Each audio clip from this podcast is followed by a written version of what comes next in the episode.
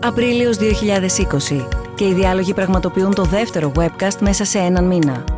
Αυτή τη φορά προσεγγίζουμε το θέμα της δημοσιογραφίας εν καιρό πανδημίας, αλλά και των δεδομένων και της αξιοπιστίας τους, με τη βοήθεια δημοσιογράφων που συμμετέχουν στη συζήτηση, αλλά και του IMED Lab.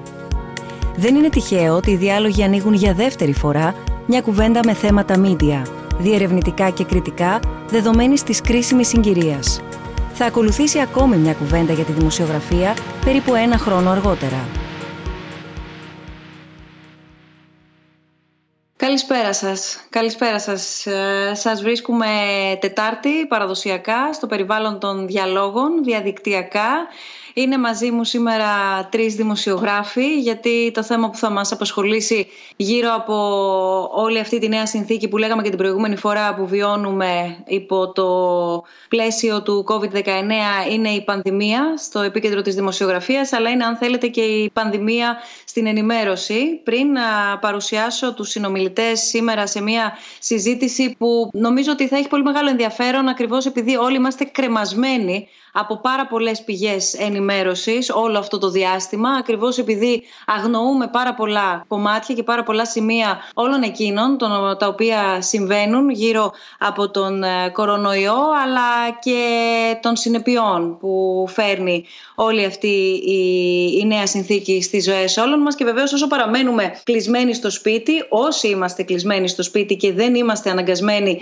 να είμαστε εκεί έξω τόσο περισσότερο προσπαθούμε να ενημερωθούμε να μάθουμε το οτιδήποτε νεότερο βγαίνει προκειμένου να μπορέσουμε να κατανοήσουμε αλλά και να προβλέψουμε τι έρχεται την επόμενη μέρα. Η οποία επόμενη μέρα μάλιστα είναι την ερχόμενη εβδομάδα, καθότι έχουμε και εδώ στην Ελλάδα τουλάχιστον την πρώτη φάση χαλάρωσης κάπως των περιοριστικών μέτρων. Η αίσθηση που έχετε τόσο ως ε, δημοσιογράφοι βεβαίως, αλλά και ως παρατηρητές, αλλά και ως ε, αποδέκτες, παρακολουθώντας την ε, ροή της πληροφορίας και τον τρόπο που καθημερινά μας διαπερνά και με τη συχνότητα και με το είδος και ούτω καθεξής. Θα ήσασταν σε εκείνους που δηλώνουν ικανοποιημένοι, να το, πω, να το πω έτσι και να το περιγράψω έτσι, με την ποιότητα της πληροφόρησης και της ενημέρωσης που λαμβάνουμε μέχρι στιγμής κατά τη διάρκεια της πανδημίας; Νομίζω ότι όλα εξαρτώνται από το από πού παίρνεις την πληροφορία σου.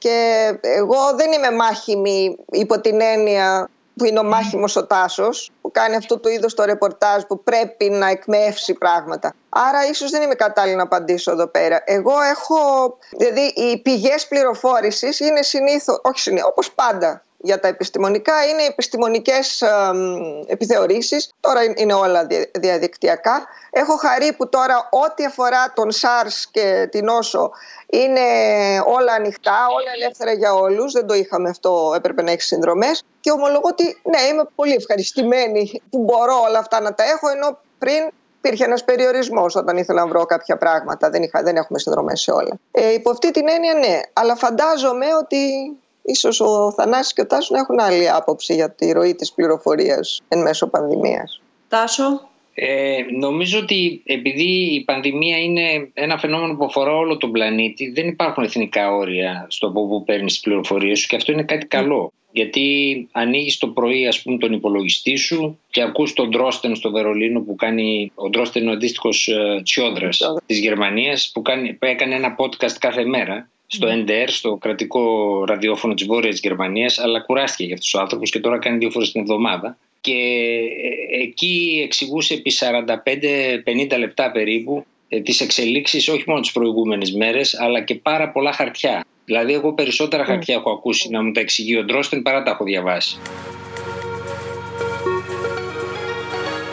Έρχονται εντωμεταξύ και ερωτήματα από όσους και όσες μας παρακολουθούν. Διαβάζω αυτό το οποίο βλέπουμε τώρα εδώ στις οθόνες μας, πώς μπορεί ένας απλός ακροατής να διακρίνει την αληθινή οδηγία ή αναφορά από τις διάφορες εκπομπές. Νομίζω αυτή είναι η ερώτηση του ενός εκατομμυρίου, αν απαντηθεί. Έχει δηλαδή, νομίζω, πολλαπλές ε, και, και πολυσύνθετες απαντήσεις. Δεν ξέρω αν θέλει κάποιος από εσάς να τοποθετηθεί. Ενδεχομένως, Τάσο, γνωρίζοντας πάρα πολύ καλά και το μέσο της τηλεόρασης, κάνοντας εσύ ο ίδιος μία ε, ερευνητική εκπομπή, το Special Report ε, μεταδίδεται στο, στον αντένα. Περνάς ώρες τη συγκεκριμένη περίοδο και μέρες ολόκληρες μέσα στα νοσοκομεία αναφοράς. Κάνεις την έρευνά σου, μιλάς με όλους τους ανθρώπους για το, για το ρεπορτάζ. Οπότε δεν ξέρω, νομίζω είσαι και ο καταλληλότερος να, να δώσεις έτσι μια απάντηση, αν θέλεις, σε αυτό το ερώτημα που μας έχει έρθει. Καταρχήν, ε, ε, αυτοί που μας ακούν και αυτοί που μας βλέπουν πρέπει να ξέρουν ότι μιλάμε για μια αρρώστια που τα χαρακτηριστικά της ακόμα δεν είναι σαφής στους επιστήμονες που ασχολούνται μαζί της κάθε μέρα. Ξέρουμε μερικά πράγματα για τον ιό, για τα περίφημα καρφάκια του ας πούμε που διευκολύνουν την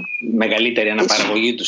Θα τα πει η Ιωάννα αυτά γιατί ε, εγώ παρόλο που τα έχω διαβάσει 100 φορές πραγματικά θα κάνω κάποιο λάθος. Ξέρουμε κάποια πράγματα αλλά δεν ξέρουμε πάρα πολλά άλλα δεν ξέρουμε πώς συμπεριφέρεται σε κάθε οργανισμό. Καταρχήν αυτός είναι ένας ζωοϊός, ο οποίος έχει μεταλλαχθεί για να φτάσει στον άνθρωπο. Και όπως και η προηγούμενη ζωή είναι, ε, έχει αρκετές εκπλήξεις. Οι ίδιοι επιστήμονες δεν ξέρουν πώς θα τον αντιμετωπίσουν. Πειραματίζονται με διάφορα μέσα που είχαν από, προηγούμενες, από προηγούμενους ιούς με φάρμακα τα οποία δεν περπάτησαν τότε για να πάρουμε τα φάρμακα διότι δεν είχαν αρκετές περιπτώσεις ώστε να ενδιαφερθούν οι εταιρείες να τους βγάλουν FDA ε, approval. Αλλά πρέπει να ξέρουμε και κάτι άλλο, επειδή λέμε πολύ για τα τεστ. Τώρα διάβαζα ότι στην Αμερική έχει 41 τεστ για τον, για διαγνωστικά για τον εντοπισμό του ιού και 136 τεστ αντισωμάτων. Η πλειοψηφία από αυτά τα τεστ είναι για πέταμα. Επομένως, όταν, όταν ζητάει ο, ο ακροατής ή η ακροάτριά μας που μας ακούει τώρα να του πούμε ποια πληροφορία και ποια οδηγία είναι σωστή και ποια όχι, το πρώτο που πρέπει να το πούμε ότι είναι ότι είναι δύσκολο και για μας να ξεχωρίσουμε.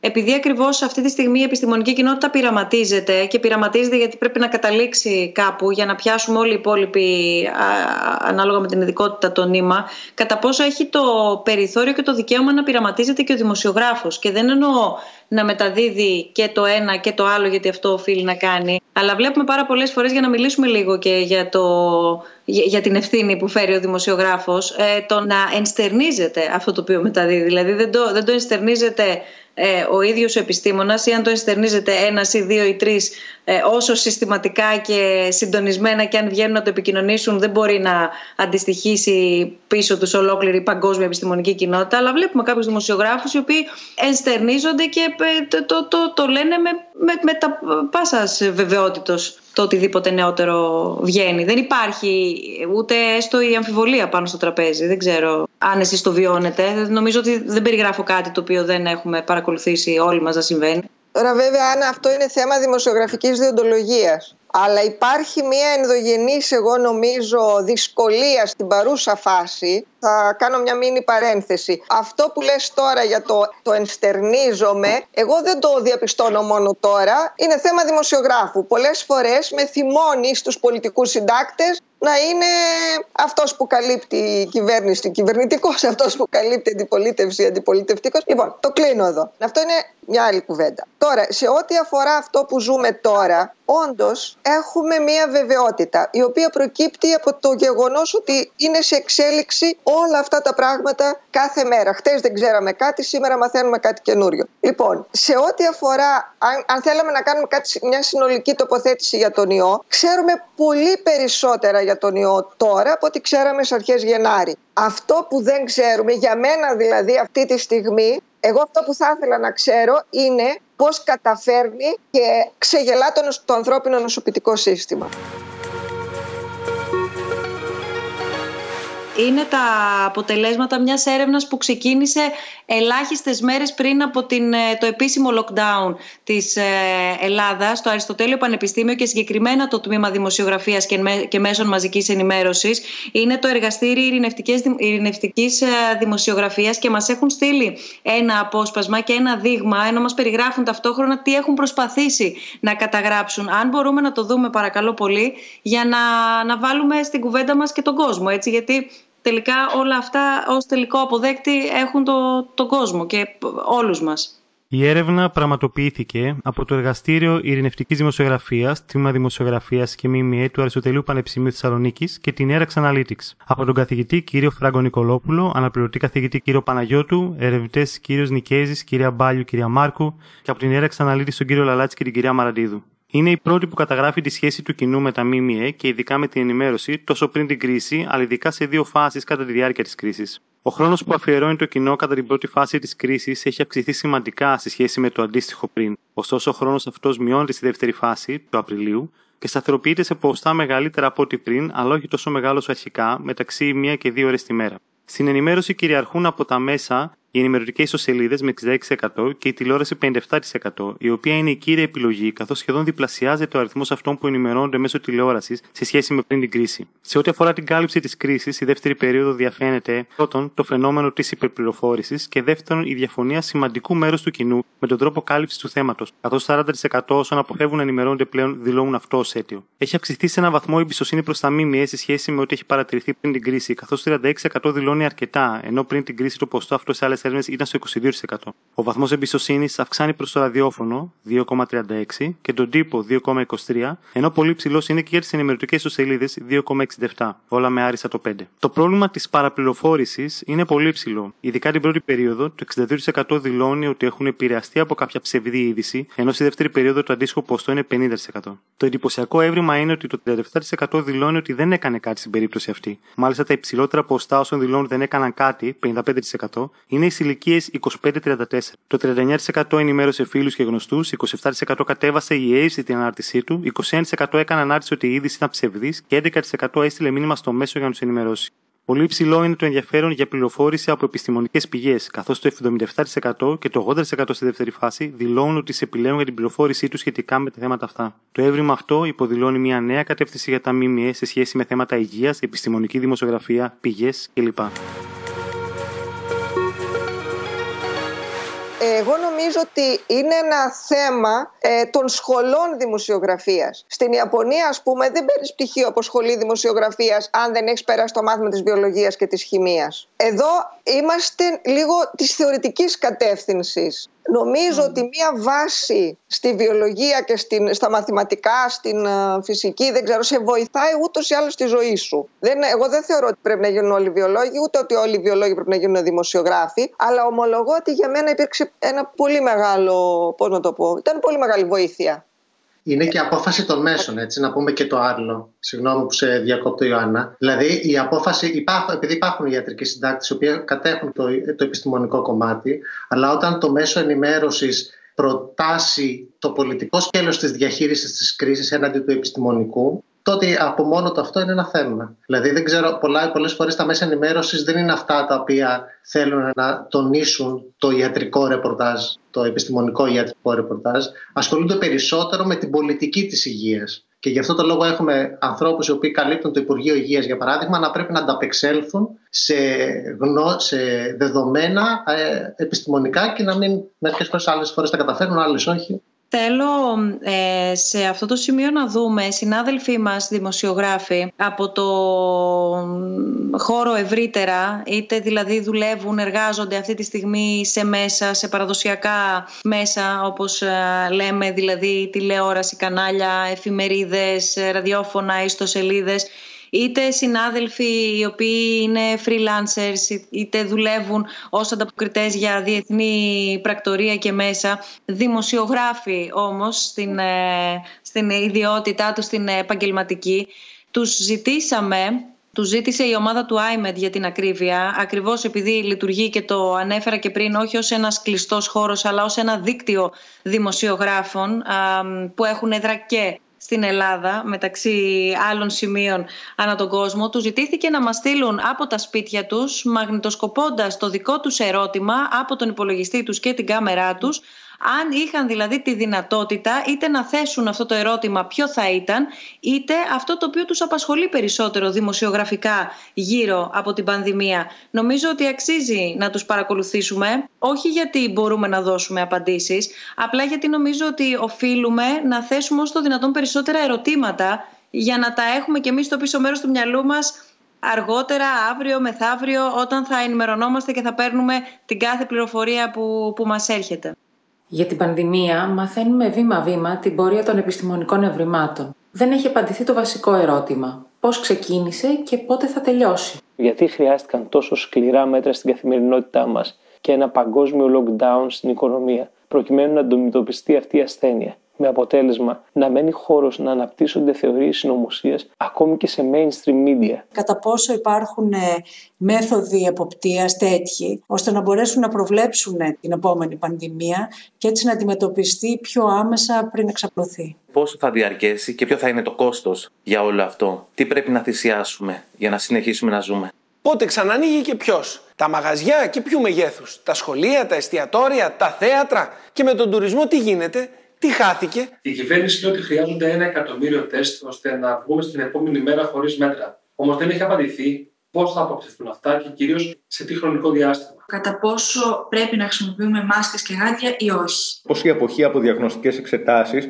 καθώς και ο περιορισμός της ροής ασθενών από τα νοσοκομεία, θα επηρεάσει την πορεία της υγείας ανθρώπων που αντιμετωπίζουν άλλα χρόνια προβλήματα ποιες είναι οι ψυχολογικές επιπτώσεις της πανδημίας σε παιδιά, εφήβους και οικογένειες χωρίς κανένα δίκτυο ασφαλείας; Ποιος υποπτεύει, με τι κριτήρια και σε πόσο χρονικό διάστημα θα δοθούν οι δωρεές στο Εθνικό Σύστημα Υγείας; Σίγουρα υπάρχει θολό τοπίο ό,τι έχει να κάνει με τα πρωτόκολλα του ΠΟΗ. Φάνηκε να είναι αγκυλωμένο σε αυτά. Γιατί δεν αξιολόγησε έγκαιρα τον κίνδυνο της τεράστιας διασποράς στην Ευρώπη, προτείνοντας άμεσα κλείσιμο των συνόρων.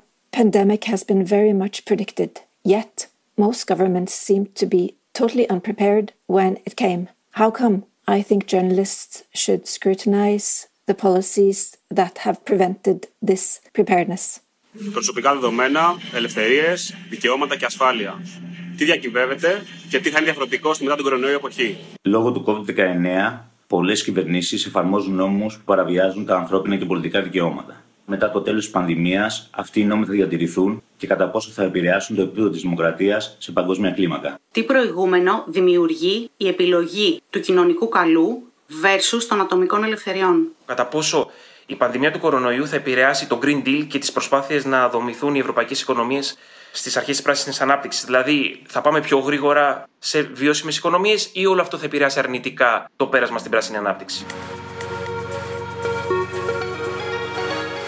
Πρώτα απ' όλα θέλω να ευχαριστήσω όλους τους συναδέλφους που ανταποκρίθηκαν σε αυτό το κάλεσμα γιατί ήταν μια σκέψη που μας ήρθε αυθόρμητα ενώ με την ομάδα των διαλόγων επεξεργαζόμασταν έτσι τη θεματολογία που έχουμε ξεδιπλώσει κάτω από την ε, εποχή αυτή του, του κορονοϊού ενώ σε αποκλειστικά και μόνο online περιβάλλον. Και συναντήσαμε έτσι το, το IMED που είμαστε και μαζί και ανεξάρτητοι ταυτόχρονα ως έναν ε, οργανισμό τον οποίο έχουμε ιδρύσει. Είμαστε μια δημοσιογραφική ομάδα με αποκλειστική δωρεά του Ιδρύματος Σταύρος Νιάρχος. Ωστόσο, ε, ε, δουλεύοντας ανεξάρτητα, γυρίσαμε σε όλους αυτούς τους συναδέλφους με τους οποίους ούτως ή άλλως δραστηριοποιηθήκαμε και κινητοποιηθήκαμε όλο αυτό το διάστημα από τα σπίτια μας. Είδαμε τελικά ότι μπορούμε να, να κινητοποιηθούμε και να προβληματιστούμε κυρίως. Οπότε τους ευχαριστώ πάρα πολύ και προσωπικά και εκ μέρους ε, όλων μας που ανταποκρίθηκαν. Αυτό δείχνει όχι μόνο ότι ανταποκρίθηκαν γιατί, ε, γιατί ήθελαν να εμφανιστούν στους διαλόγους, αλλά γιατί υπάρχουν αναπάντητα ερωτήματα. Και υπάρχει και η αίσθηση ότι αρκετά από αυτά δεν θα απαντηθούν κιόλας. Εγώ δεν θέλω να μπούμε σε μια συζήτηση εμείς τώρα δημοσιογράφοι και να πούμε ποιο είναι το σωστό. Ρωτάω αν είναι σωστό να ακούς μόνο το ένα ή να βάζεις στο τραπέζι όλες τις προσεγγίσεις; Για ένα τέτοιο θέμα κιόλας. Δεν ξέρω, ε, ίσως και αυτό είναι μια ε, παράμετρος. Νομίζω ότι πρέπει να τα ακούς όλα, αλλά ε, το είπα και στις μεταξύ μας συζητήσεις. Ε, εγώ δεν πιστεύω στην αντικειμενικότητα ούτε των δημοσιογράφων ούτε κανένα άλλου. Είμαστε όλοι υποκείμενα της παιδείας μας, της, ε, το, των ε, εμπειριών μας. Αν μπορεί κανείς να το, αυτό να το συνειδητοποιεί και να λέει εδώ τι ζούμε, να το βάλω σε λογικά πλαίσια αυτό που ζω. Λοιπόν, αυτό που ζούμε τώρα είναι ένα πείραμα παγκόσμιο, πραγματικά, που θα δώσει πάρα πολλά δεδομένα για το μέλλον. Αλλά δεν μπορείς το πείραμα αυτό να το κατευθύνεις και ούτε είναι σωστό να το κατευθύνεις με τέτοιο βαθμό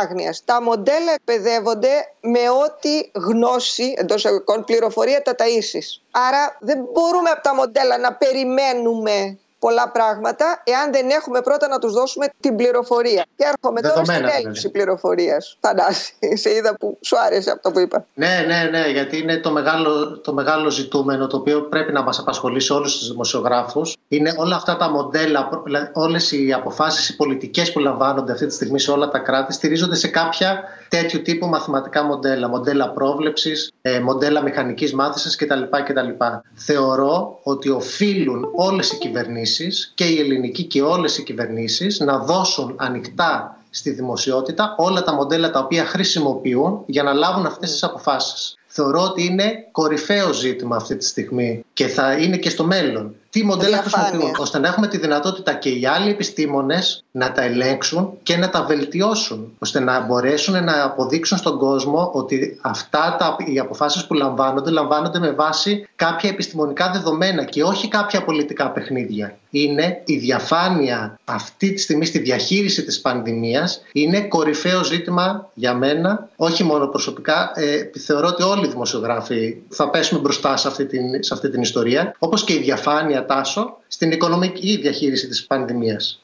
Αυτό ήταν Δεν ένα, ξέρουμε. ένα ερώτημα Γίνονται- που ναι. ήθελα να θέσω. Τα πόσο έχουμε και αυτή την όψη του νομίσματος ή θα αρχίσουμε τώρα σιγά σιγά να, να τη βλέπουμε; Ε, Υπάρχει ένα ερώτημα που, τίθεται, που τέθηκε σε μένα πριν για το αν πιστεύω Ναι, τα στοιχεία του ΕΟΔΗ. Ε, νομίζω ότι έχω απαντήσει σε έναν βαθμό σε αυτό. Όταν έθεσα το ερώτημα του under-reporting σε κάποιον αξιωματούχο του Υπουργείου Υγείας πριν 1,5 μήνα και του λέω δεν μπορεί να έχεις 4% θνητότητα, δεν έχεις 4% θνητότητα με αυτά τα νούμερα, έχεις μικρότερη θνητότητα, άρα ο παρανομαστής σου σε σχέση με το πώς συνόσησαν είναι λάθος. Ε, τσακωθήκαμε βέβαια σε αυτό το σημείο. Μετά από μερικές μέρες είπε ο Τσιόδρας ότι μπορεί να είναι δεκαπλάσιο το νούμερο. Δεν ξέρω αν το θυμάστε αυτό. Ε, Πάρα πολύ καλά, η, ναι. η αλήθεια είναι, για να λέμε του στραβού το δίκιο, ότι δεν υπάρχει ευρωπαϊκή χώρα, ακόμα και η Γερμανία με αυτά τα τεστ που κάνει, που έχει the record straight. Δηλαδή σήμερα αγορ- α- αρρωστήσαν σε ένα σφαγείο στη Γερμανία, βρέθηκαν 200 θετικοί. Αυτοί δεν αρρωστήσαν σήμερα και χθες άρρωστοι ήταν. Και προχθές άρρωστοι ήταν. Χθες άδειασε ένα γυροκομείο στο Βερολίνο με 150 θετικού.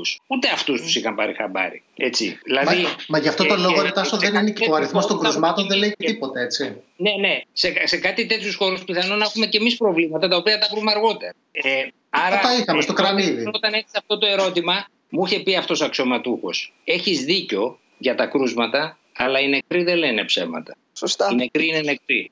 Άρα Έτσι. ας αναλογιστούμε όλοι μας τι μας καθυλώνει κάθε μέρα και πού είναι το νόημα. Πριν προχωρήσουμε στο επόμενο ερώτημα, θέλω να δούμε ένα δεύτερο μέρος των ε, δημοσιογράφων που είδαμε πριν και κάποιοι επιπλέον, οι οποίοι μας έστειλαν ένα ακόμα βίντεο και αυτό θα είναι και το ερώτημά μου όταν επιστρέψουμε λίγο πριν ολοκληρώσουμε τη σημερινή μας συνάντηση προς τον Τάσο, την Ιωάννα και το Θανάση. Πώς δηλαδή οι δημοσιογράφοι που κανονικά, άσχετο αν λίγο έχουμε αλλάξει τους όρους, κανονικά όμως οι δημοσιογράφοι είναι εκεί έξω, δεν είναι εδώ μέσα. Οι δημοσιογράφοι βγαίνουν, μιλούν, συναντούν, γνωρίζουν, ψάχνουν, μετά βλέπουν από ποιον θα πάρουν συνέντευξη, με ποιο τρόπο, τι θα καταγράψουν, πού θα μαγνητοσκοπήσουν, έχουν αυτή την επαφή. Μαζί με όλα τα υπόλοιπα προβλήματα λοιπόν που είχαμε ως κλάδος, πάμε να δούμε τι γίνεται με τους προβληματισμούς γύρω από το επάγγελμά μας, από εμάς τους ίδιους, τους δημοσιογράφους δηλαδή, όχι για την επόμενη μέρα, για τη χθεσινή, τη σημερινή και την αυριανή. σε μια περίοδο που η ανάγκη για έγκαιρη και έγκυρη ενημέρωση είναι πιο μεγάλη από ποτέ. Ακούμε για εκπεριτροπής σε εργασία, για αναστολές συμβάσεων σε συναδέλφους δημοσιογράφους και τεχνικούς που εργάζονται στα μέσα μαζικής ενημέρωσης, ενώ το εργασιακό μέλλον όλων μας είναι αβέβαιο μετά την καραντίνα. Ένα μεγάλο ερωτηματικό επίσης τίθεται και για το μέλλον των εφημερίδων, όπου η κυκλοφορία τους έχει καταποντιστεί εξαιτίας της ύπαρξης των περιοριστικών μέτρων και το μεγάλο στίχημα είναι αν θα υπάρχει επόμενη μέρα για αυτές. ποιοι και πώς θα επιβιώσουν, δεδομένου πως η ποιοτική δημοσιογραφία κοστίζει. Αυτό όμως που νιώθω επίσης πολύ καθαρά είναι και την ευθύνη των αναγνωστών. Γιατί η ενημέρωση δεν εξαρτάται μόνο από τα μέσα, αλλά και από τους αναγνώστες και τις επιλογές τους. Εξαιτίας της κρίσης που προκάλεσε ο κορονοϊός, πολλά μίντια θα χάσουν από τα έσοδά τους και ενδέχεται στο μέλλον να πάρουν αποφάσεις που θα συνδέονται περισσότερο με την οικονομική επιβίωσή τους παρά με την ανεξαρτησία τους. Πώς εκτιμάτε, πώς αποτιμάτε και πώς προστατεύεται η δημοσιογραφία; Πώς εξασφαλίζεται ανεξάρτητη ενημέρωση στις ήδη επισφαλείς συνθήκες που εργάζονται οι δημοσιογράφοι; Ως ρεπόρτερ και άνθρωπο του πεδίου, αυτό που με ανησυχεί είναι το να γίνει η δημοσιογραφία ακόμα πιο αγκιστρωμένη στο γραφείο, να χάσουμε τη δυνατότητα της φυσικής επαφής με τους ανθρώπους και τις ιστορίες τους και να μην μπορούμε να αξιοποιήσουμε και τις πέντε αισθήσεις στην αφήγηση μιας ιστορίας. Μια δημοσιογραφική έρευνα δεν μπορεί να βασιστεί μόνο σε τηλεφωνικές συνεντεύξεις. Χρειάζεται επιτόπια παρατήρηση και επαφή με πηγές. Ποιο θα είναι το μέλλον της αργής δημοσιογραφίας σε ένα περιβάλλον φόβου και έντονων περιορισμών; Είναι πολύ σημαντικό ο δημοσιογράφος να, εδώ στην Ελλάδα να ξαναβγεί στους δρόμους, έστω και κάτω από αυτές τις συνθήκες. Η κρίση του κορονοϊού έφερε στην επιφάνεια ξανά ένα βασικό πρόβλημα της ελληνικής δημοσιογραφίας, την έλλειψη εξειδικευμένων δημοσιογράφων, ανθρώπων που μπορούν να καταλάβουν επιστημονικά θέματα, να κατανοήσουν ιατρικούς όρους και να τους εκλαϊκεύσουν στο ευρύ κοινό. Καλούμαστε τώρα με τον κορονοϊό να μιλήσουμε για πολύ συγκεκριμένα ιατρικά θέματα και υπάρχει πολύ μεγάλο πεδίο για λάθη που έχουν επιπτώσεις σε αυτούς που μας διαβάζουν και ακούνε. Μου έκανε εντύπωση το πόσο γρήγορα μερικοί συνάδελφοι, από την τηλεόραση κυρίως, μπήκαν στο ρόλο του κατήγορου, του ανθρώπου που μαλώνει, ακόμη και όταν τα μέτρα τηρούνταν σε μεγάλο βαθμό. Αυτό που με προβληματίζει με τη δημοσιογραφία είναι ότι εξακολουθεί να μην αναπτύσσεται υγιώς και πάντα να υπερβάλλει. Με ανησυχεί ότι αναλύουμε υπερβολικά τα στοιχεία της πανδημίας και δεν ασχολούμαστε με άλλες ειδήσεις, οικονομικές ή πολιτικές από την Ελλάδα και τον υπόλοιπο κόσμο. Από την αρχή της πανδημίας στη χώρα μας και ενώ το ιατρικό προσωπικό του ΕΣΥ φώναζε για τεράστιες ελλείψεις και ανετοιμότητα του συστήματος, η πλειοψηφία των ΜΜΕ το αγνοούσε. Το ίδιο έγινε και στην περίπτωση των Boucher Σκόιλε Λυκίκου. Το να αγνοείς τόσο σοβαρά θέματα δείχνει πως η δημοσιογραφία στη χώρα μας σίγουρα περνάει κρίση.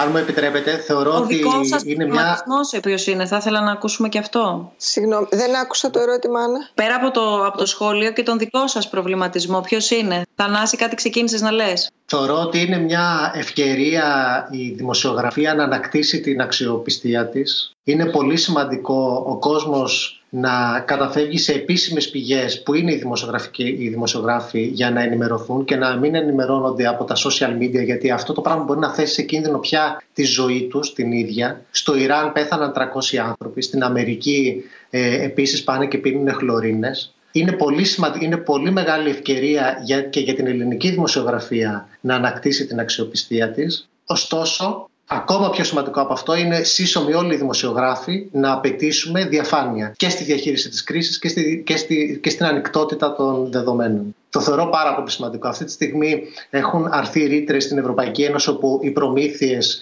γίνονται με, μέσω τηλεφώνου ε, και στη, όχι μόνο εδώ στην Ελλάδα, σε όλη την Ευρώπη. Πρέπει αυτά, να πιέσουμε οι, οι δημοσιογράφοι να δοθούν αυτά τα, δημοσιότητα, αυτά τα στοιχεία στη δημοσιότητα. Έχουμε καθήκον πια, γιατί χειριζόμαστε η υπόθεση του κορονοϊού είναι ζήτημα ζωής και θανάτου και θα μας ακολουθεί, για- θα ακολουθεί ολόκληρη γενιά από εδώ και πέρα η διαχείρισή της. Είναι μια ευκαιρία να επανέλθει η ποιοτική δημοσιογραφία στο προσκήνιο και επίσης να πιέσουμε οι δημοσιογράφοι ώστε τα κονδύλια από το κράτος να στηρίζουν το περιεχόμενο, την ποιοτική δημοσιογραφία, να μην στηρίζουν καμπάνιες, αλλά να στηρίζουν το περιεχόμενο. Να, ε, εάν είναι να βοηθηθεί, να βοηθούνται μέσα να παράγουν καλύτερο, ποιοτικότερο περιεχόμενο, ώστε να μπορέσουμε να ενημερώνουμε καλύτερα τον κόσμο. Γιατί το, δυστυχώς το δημοσιογραφικό περιεχόμενο και το ποιοτικό δημοσιογραφικό περιεχόμενο είναι ακριβό, δεν είναι τόσο φθηνό. Αυτό Ε, και- προϋποθέτει κριτή. Και ποιος είναι αυτός που θα το κρίνει; Μου θύμισε την ώρα που μιλούσε ο Θανάσης, μου θύμισε ένα, μια παλιότερη συζήτηση που γινόταν σχετικά με τα κονδύλια των πανεπιστημίων. Που είχαμε την τάση στην Ελλάδα να τα μοιράζουμε όλες, όλα τα ερευνητικά ιδρύματα. Είμαστε 10, τα μοιράζουμε δια 10. Και κάποιες φωνές λέγανε, Όχι, παιδιά, εμείς κάνουμε καλύτερη δουλειά. Ε, θε- Ή whatever. Λοιπόν, το Η θέμα διαφάνεια. είναι ότι Να πούνε. απαιτείται μια κρίση, μια ιεράρχηση. Ποιος είναι αυτός Ποιο πολιτικό σύστημα είναι όριμο να αποφασίσει ότι μοιράζω τα χρήματα με βάση το ποιοτικό περιεχόμενο; Έστω και αν το ποιοτικό περιεχόμενο είμαι- είναι ενάντια στην πολιτική μου. Δηλαδή το βρίσκω πάρα πολύ δύσκολο. Βρίσκω ότι, είναι, ε, ότι θα ήταν ιδανικές οι συνθήκες για να συμβαίνει αυτό, ε, Θανάση. Αλλά νομίζω ότι πιστεύω δηλαδή ότι πρέπει να απευθυνθούμε μόνο στους αναγνώστες. Γενικώς είμαι φύση δύσπιστη προς το, το κράτος, την πολιτεία, δεν ξέρω. Ε, νομίζω ότι μόνο η ανάπτυξη σχέσης εμπιστοσύνης με το αναγνωστικό κοινό μπορεί να σε βοηθήσει να κρατηθείς και σε δυσκολότερες περιπτώσεις, σε δυσκολότερες περιόδους. Δεν ξέρω, δεν μπορώ να πιστέψω ότι θα υπάρξει βοήθεια στα μέσα. Ε, κάποτε κάποιος ε, που ασχολείται με αυτά μας είπε ότι ειδικά για τα site ας πούμε που νοιάζονται τόσο πολύ για τα κλικ Λοιπόν, δεν πρέπει να σας νοιάζει το κλικ, αλλά το clock.